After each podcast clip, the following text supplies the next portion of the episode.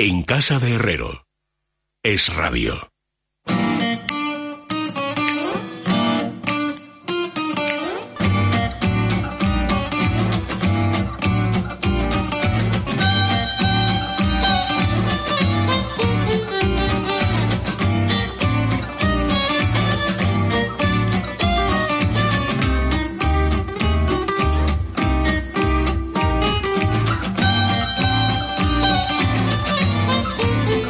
Amigos, 27 minutos para que sean las 10, las 9 en la Comunidad Canaria, y la gran pregunta que nos hacemos, don Luis Alberto de Cuenca, aquí presente. Don Luis Alberto, bienvenido, buenas noches. Buenas noches, don Luis. Don Fernando, ya te iba a llamar otra vez Rodríguez Miranda, yo no sé por qué, es una cosa que...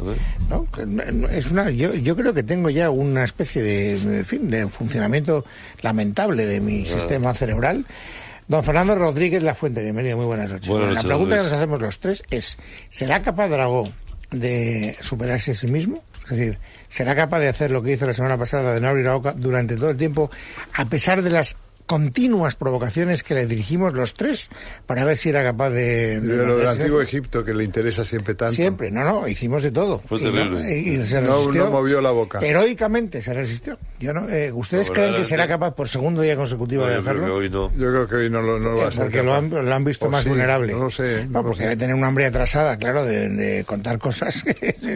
Él dice, pero ya saben ustedes que Fernando es una persona que presume mucho de cosas que, en fin, no todas responden a la realidad más exacta. Él dice que él si pudiera sería monje de estos de voto de Cartujo. Silencio. Dice que no le gusta hablar, ¿no? Que él habla por estricta necesidad, en una tertulia de por radio, ganar unas monedas y llevárselas a casa y poder alimentar a su prole por otra parte extensa. Se las puede llevar igual, pero callado, pues oye. No, es que ya no sé yo si le voy a pagar un segundo programa si está totalmente callado. Esta es la gran cuestión que me pregunto yo a mí mismo. Pero, en fin, bueno, vamos a ver hasta cuándo dura. ¿Qué provocación le podemos lanzar, don Luis Alberto? Yo creo que cualquier cosa relacionada con la heterodoxia, que es un tema muy suyo. Sí, pero por ejemplo... Pues la historia de los heterodoxos españoles de don Marcelino Menéndez Pelayo. Es que eso es una provocación genérica que yo creo que eso no le va a... Y algo relacionado con su biografía. Con su biografía. Claro, por ejemplo, que le digan que es un provocador. Me han llegado rumores... No es un provocador, según él, ¿no? No, pero como es un provocador, le podemos provocar con algo... Que no es un provocador. Nunca lo ha sido. Él nunca ha sido un provocador. Ah, ¿no? ¿Nunca? Ah, yo he conocido a otro. No, ¿qué dices? No, es exactamente la antítesis del provocador. Pero este no es uno que tiene relación con Soria. En este momento está sonriendo sardónicamente. Que precisamente lo que acaba de decir Luis Alberto, yo que estuve con eso de Goethe, ¿no? Yo estuve allí, ¿no? Yo que estuve en la presentación de Gargori Yavidis en el Ateneo de Madrid, que fue verdaderamente espectacular. Pero existe ese libro. Sí, existe. No es yo lo he leído. ¿Seguro? Seguro. No es una leyenda urbana. Quien tiene una de las grandes intervenciones de todos los que estaban allí en la mesa mayor de la intelectualidad española del momento, pero del momento, fue don Julio Caro Baroja, que cuando se pone a hablar, que creo que fue de los últimos, empieza con esa voz además que tenía, que recordaréis, ¿no? Perfectamente. Cuando venía por la calle del Prado he recordado la sombra, se me ha presentado la sombra de don Marcelino, porque claro, el libro de Fernando... Ahora lo dirá él. Bueno, no lo dirá. Pues no lo dirá. La sombra de don Marcelino era evidente. Su silencio. Bueno, ¿puedo hablar? Pero bueno. Sabía que don Marcelino no falla. Hombre, Luis, la amenaza de que no me vas a volver a pagar, claro, me obliga a abrir el pico, ¿no? Ya lo comprendo. Seguro que Luis Alberto de Cuenca, uno de mis modelos filosóficos es un filósofo presocrático que seguro que Luis Alberto de Cuenca conoce, que se llamaba Cratilo. Hombre, claro, pues Cratilo era un filósofo tan escéptico que se cayó. Decidió que no volvía a escribir, por supuesto que no. Es la página blanco de Malarmé, curiosamente. En realidad es Crátilo. Bueno, Crátilo. Lo que pasa es que Borges en el poema El Golem lo rima con Nilo, y entonces de algún modo por fe y por confianza en Borges debemos de decir Crátilo. Pues nada, yo soy la reencarnación de Crátilo. Invocación. Y así está. Y naturalmente también de don Marcelino, al que le debo mucho. Totalmente. ¿Y eso a qué conclusión nos lleva? Bueno, hay que hablar a los españoles. Fernando, ¿y cómo conseguiste el programa pasado, el jueves pasado, mantenerte en silencio durante todo el rato que estuvimos. Porque venía de galletas hasta la coronilla, ya te lo digo yo, es una tesis, ¿eh? Una tesis engalletado. Estáis fabulando, inventándose un personaje por completo. Y a ti eso te complace galletas muchísimo. No serían galletas María, galletas de María. Galletas de Pero María. A que te gusta que nos inventemos un personaje. No, pues no, ya que te sorprende tanto que yo diga que no hablo casi nunca, que es rigurosamente cierto, también me molesta muchísimo que se hable de mí.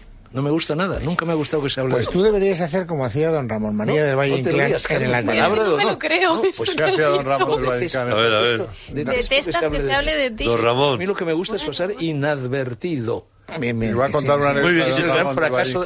Acabas de demostrar tu buen conocimiento del castellano, porque mucha gente habría dicho desapercibido. Jamás lo diré, eso es un galicismo flagrante. Es inadvertido. Y además, sin apuras, pronunciado inadvertido, con inadvertido. Lo que pasa es que desgraciadamente la academia ya acepta desapercibido. Ya, sí, llevas toda la razón. Pero bueno, os iba a contar que don Ramón María de Valle Inclán se sentaba en el Ateneo de Madrid y allí acudían algunas de las personas amigas y conocidas. Y le decían, don Ramón, ¿le parece bien que le atribuyamos esta anécdota? Y entonces don Ramón decía, sí señor, esta me parece digna de mí, la puede usted propalar. Y entonces él administraba lo que se inventaba, lo que se decía de él. Porque el propio don Ramón se inventaba sus propias anécdotas. Pues, las explicaciones que daba de cómo había perdido el brazo, te lo digo, había arrojado un cocodrilo en el Amazonas, cosas así. ¿Sabes que estaba tan enamorado de una mujer que se cortó el brazo y enviándole el brazo donde había escrito te quiero, tal y que efectivamente era fabulador. Escribió un libro sobre cómo había perdido el brazo. Sí, sí. Bueno, hay un libro de Ramón J. Sender, sí, que se llama El verdugo afable, donde cuenta el encuentro entre, bueno, aquellos personajes del Ateneo, de aquella tertulia, de aquella cacharrería, era donde se celebraban las tertulias, Rosso de Luna, sí, el famoso teósofo de Logrosán, Mario Rosso de Luna, y entonces un día Valle Inclán, esto lo cuenta Sender, Valle Inclán se dirigió a él y le dijo, oiga usted, amigo Rosso, usted que está en contacto con los poderes incorpóreos, con los quinas, con los duendes, etcétera, etcétera, yo ando muy mal de dinero, a ver si me localiza usted algún tesoro. Y el otro se lo tomó en serio, y entonces Valle Inclán, cada vez que se lo encontraba en el Ateneo, decía, ¿cómo va la búsqueda del tesoro?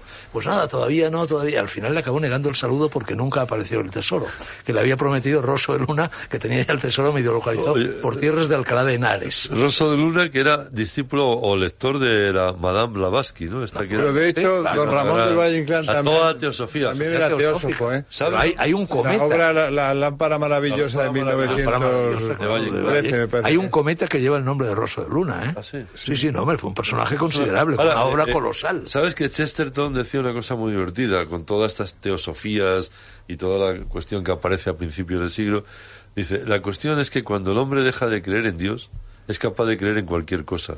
Y es curioso que es verdad que aparecen todos los clubs de teosofías, de pensamientos un tanto Golden Dawn en Inglaterra, que participa Conan Doyle, Joyce, aparecen, y es curioso todo ese corriente que después, claro, lógicamente ya con la Primera Guerra Mundial desapareció. Hubo una revista, Zanoni, que se publicaba, que era la revista de la teosofía. Zanoni, ¿sabes por qué se llamaba Zanoni la revista? Por una novela de Sir Edward Bulwer-Lytton, el autor de Los últimos días de Pompeya, que en la parte final de su vida se hizo esotérico y publicó una obra de Zanoni que está traducida al castellano. Yo tengo un ejemplar en el siglo XIX.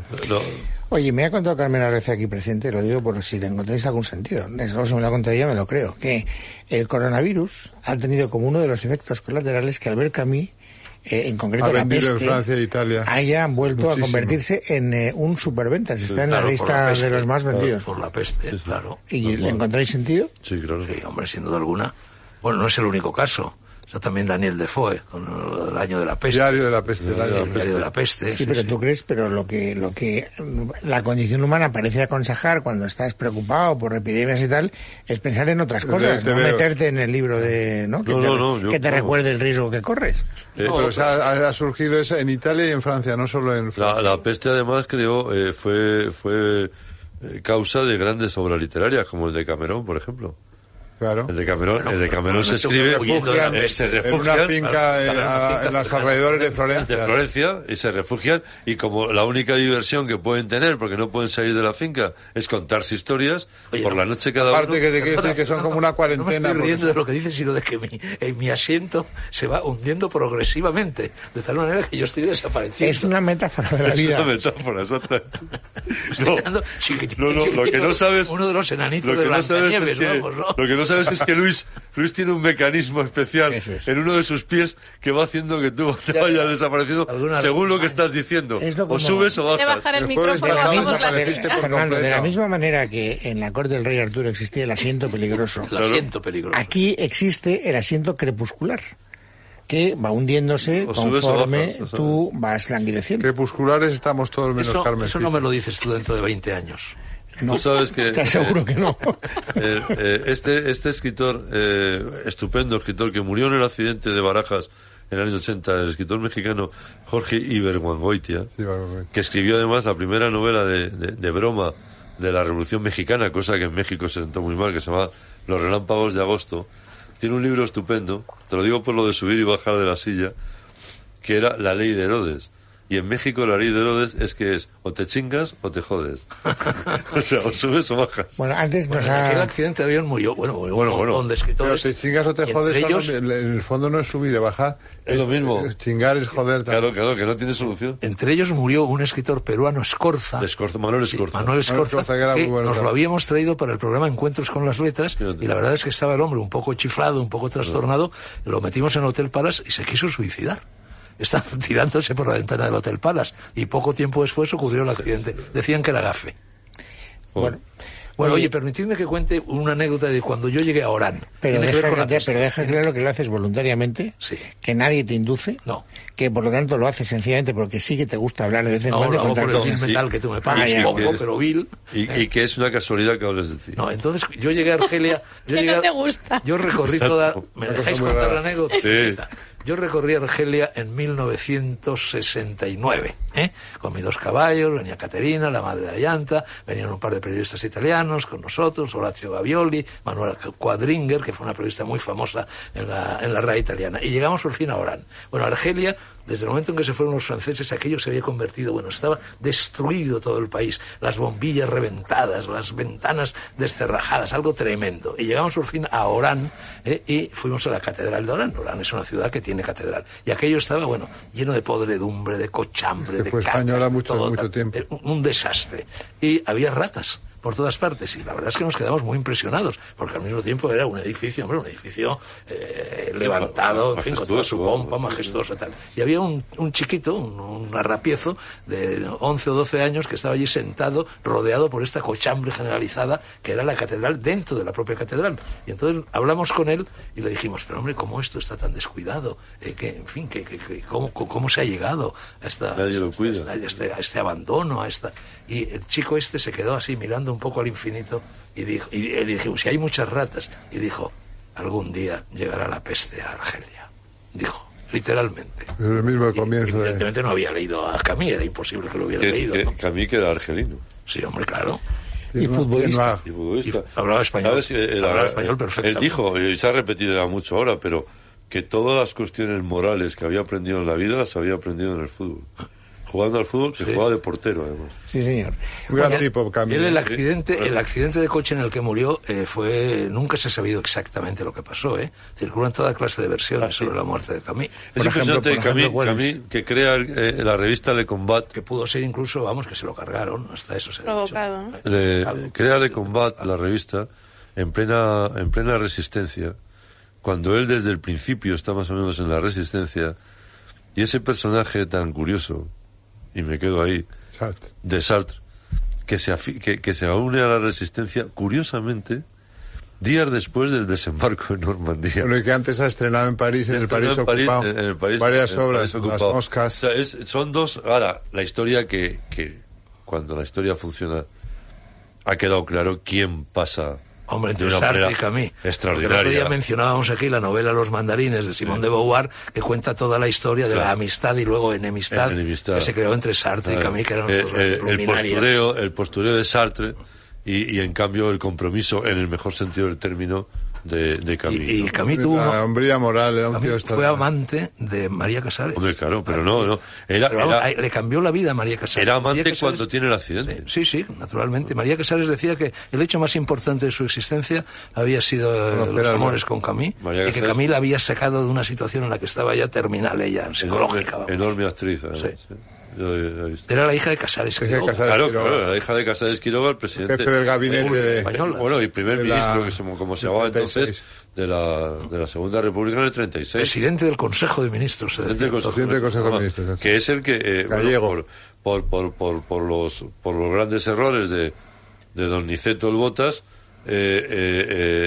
da nombrar un gobierno del Frente Popular que los resultados no lo avalan, y luego que se ha demostrado cierta cobardía, y cierta cobardía por parte de Niceto Alcalá-Zamora, que le da el encargo de formar el gobierno a Casares Quiroga, el padre de dejadme que, si no el tiempo vuela, dejadme que retome una provocación oportuna de Luis Alberto de Cuenca al principio del programa, a propósito de los heterodoxos, que hay una noticia que a mí me tiene verdaderamente intrigado y quiero conocer vuestra opinión. Vivimos en una sociedad tan...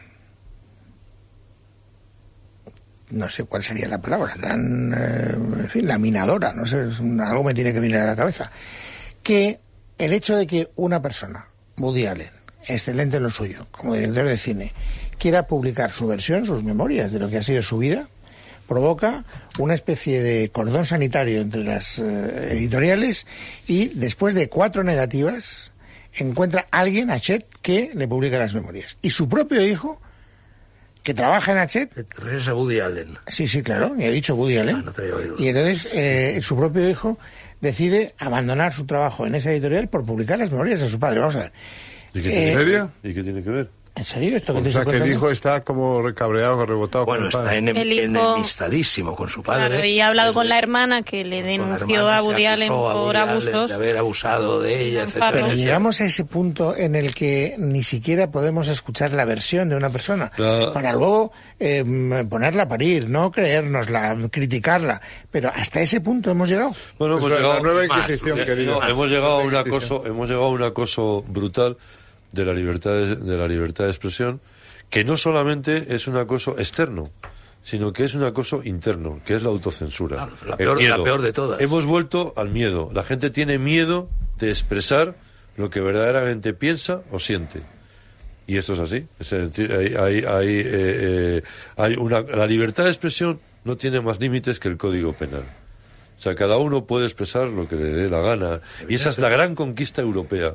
La Ilustración europea, la Revolución Francesa, si queréis, se basa precisamente en la libertad del individuo, no de la sociedad, sino del individuo, para expresar lo que le venga en gana, porque además, como decía otro heterodoxo, ya que estamos en la noche, que era Buñuel, decía muy bien una cosa: el pensamiento no peca. Vamos, decía él, o sea, decir, tú puedes decir lo que sea. Lo que estás diciendo no es una acción. Porque curiosamente no es una acción, es un pensamiento. Se jalea. La palabra no mata. No mata. Pero no se mata. Jalea la libertad de expresión cuando infringe la norma, porque hay veces en que se pasa. Claro, he dicho que el Código Penal. Pero se jalea normalmente, y sin embargo las cosas que no son ni mucho menos infractoras de ningún tipo de norma se pone en tela de juicio. Esto que has contado, Luis, es muy interesante del hijo, porque esto pasó, y perdonad la exageración, digo que es una exageración, y probablemente me acerque, esté rozando la demagogia, pero bueno, lo cuento. En la Revolución Cultural China, los hijos eran los que denunciaban a los padres. Así que en Cuba, fijaros. Cuba de Fidel. Fijaros dónde estamos, O hasta dónde estamos. Mira, yo que... O sea, es decir, es verdaderamente lo de... Ahora, lo del chico, lo del hijo me parece... Pero eso, si es una horterada. Pero es que lo vendemos como virtuoso. Es que no, los sellos editoriales, Carmen se lo sabe, yo la verdad es que no sé. ¿Quiénes le dieron calabazas previamente? Fueron muchos, nos han querido publicar esas memorias porque sabéis que sobre Woody Allen pesa la acusación de su hija, de una de sus hijas con Mia Farrow, que abusó sexualmente de ella, y de hecho este es su hermano, el que ha decidido... No su hija natural, no su hija... Él lo ha negado siempre y nunca se ha dejado. Él lo ha negado siempre y ella lo ha reiterado en varias ocasiones e insiste en que es su versión y que sí que le sigue acusando de ello. No era su hija digamos, biológica. No, era adoptada. Todos los hijos entre Mia Farrow y Woody Allen fueron adoptados, incluida la pareja de Woody Allen actual, que también es hija de los dos, adoptada. Pero es cierto que él era una propuesta que había recibido y le habían rechazado en varias editoriales hasta que finalmente Hachette ha sido quien sí que se lo ha... Que bueno, pues probablemente las más gordas. No han querido tampoco publicar exactamente cuáles habían sido, porque es algo que, claro, al final te señalas también. Pretendía publicar sus memorias, pero no han salido a la luz quién le han dicho que no, pero por fin ha encontrado una. Por esta cuestión, buena parte de la literatura europea de los años 20-30 no se habría publicado ahora, por supuesto. Esto es muy grave, ¿eh? No, y algunos de los grandes genios del arte, yo qué sé, Toulouse-Lautrec hubiera sido un... no sé cómo explicarte, eso directamente. Pero, por ejemplo, un Céline no hubiera podido publicar Guayas o... Sería imposible. O sea, vamos a distinguir además dos cosas. Además, ¿de acuerdo? ¿Puede haber? No. Es particularmente escandaloso. Porque, claro, Francia siempre ha sido el país de la libertad. Pero Francia lo va a publicar. Pero probablemente las anteriores editoriales... Lo que ha pasado ahora con Polanski y el premio de la cinematografía francesa que le han dado, que también han armado un alboroto formidable, ¿no?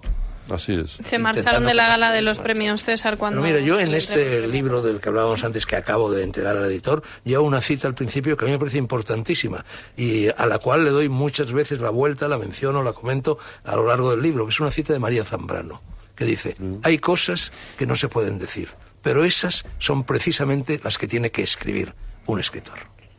Bueno, si me permites, el número de Revista de Occidente que vamos a dedicar en marzo lo hemos titulado El sí de las mujeres, feminismo en el siglo XXI, y está bien María de Maeztu, Inés Alberbi y Carmen García Insosti, y estamos hablando precisamente de lo que ha sido el feminismo y no el neofeminismo, que son dos cosas bastante... Bueno, y de hecho hay discusiones muy serias ahora. Sobre todo el artículo de María Zambrano. Ya que lo tienes, pues acláramelo, porque está de la más estricta actualidad y yo hoy he intentado ponerme al día, porque claro, no conozco los detalles del movimiento feminista, pero es evidente que han chocado dos movimientos. Bueno, es que hay el feminismo histórico y hay el feminismo histérico. Y el feminismo actual, el feminismo radical, es un feminismo histérico. Es lo que llama Fernando el neofeminismo. Ahí voy. Mira, las mujeres...